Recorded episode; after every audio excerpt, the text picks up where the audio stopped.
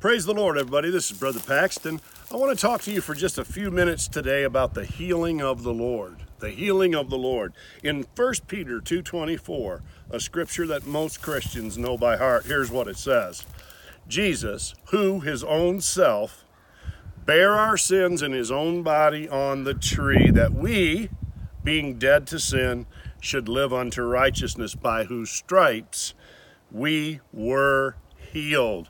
Now, that's one verse of Scripture tells us a whole lot about you and I as believers. First of all, it was Jesus Christ who is worthy because he's the one that paid the price for our sins, for our sicknesses, for our poverty, and for everything else that has cursed the human race since the fall of man in the Garden of Eden. Jesus Christ redeemed it by his death upon the cross. Secondly, it tells us that Jesus Christ is the only way for you and I to get saved. And thirdly, it tells us that when we have a need in our bodies or our minds or our hearts, Jesus Christ is the way to healing. Oh, I'm excited because it all boils down to Jesus.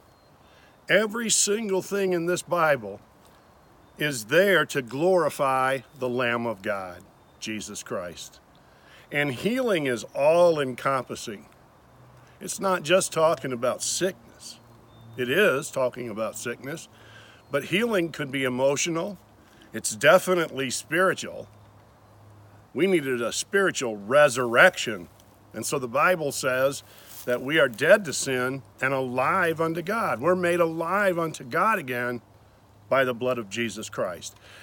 That means that your sin nature is no longer your default setting once you become a Christian.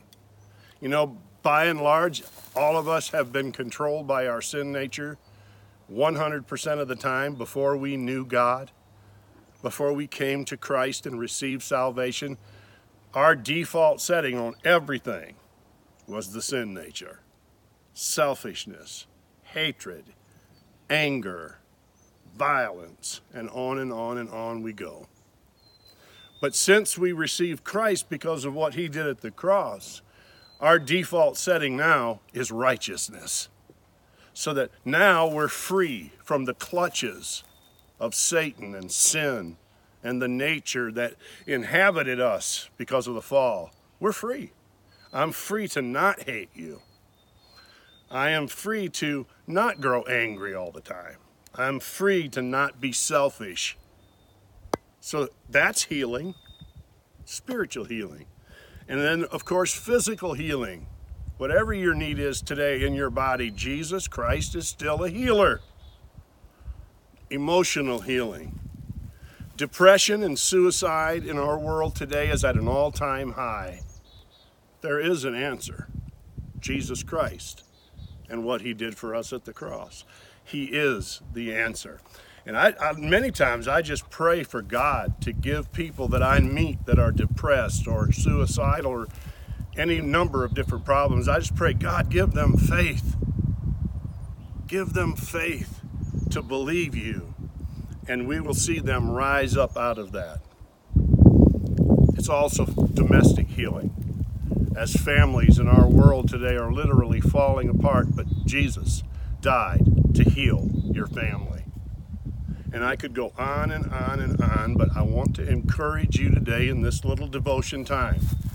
I want to encourage you to begin to believe God for the healings, plural, of Jesus Christ in your home, in your life, in your neighbors, the people that you work with, the people that you go to school with, the people that you hang out with.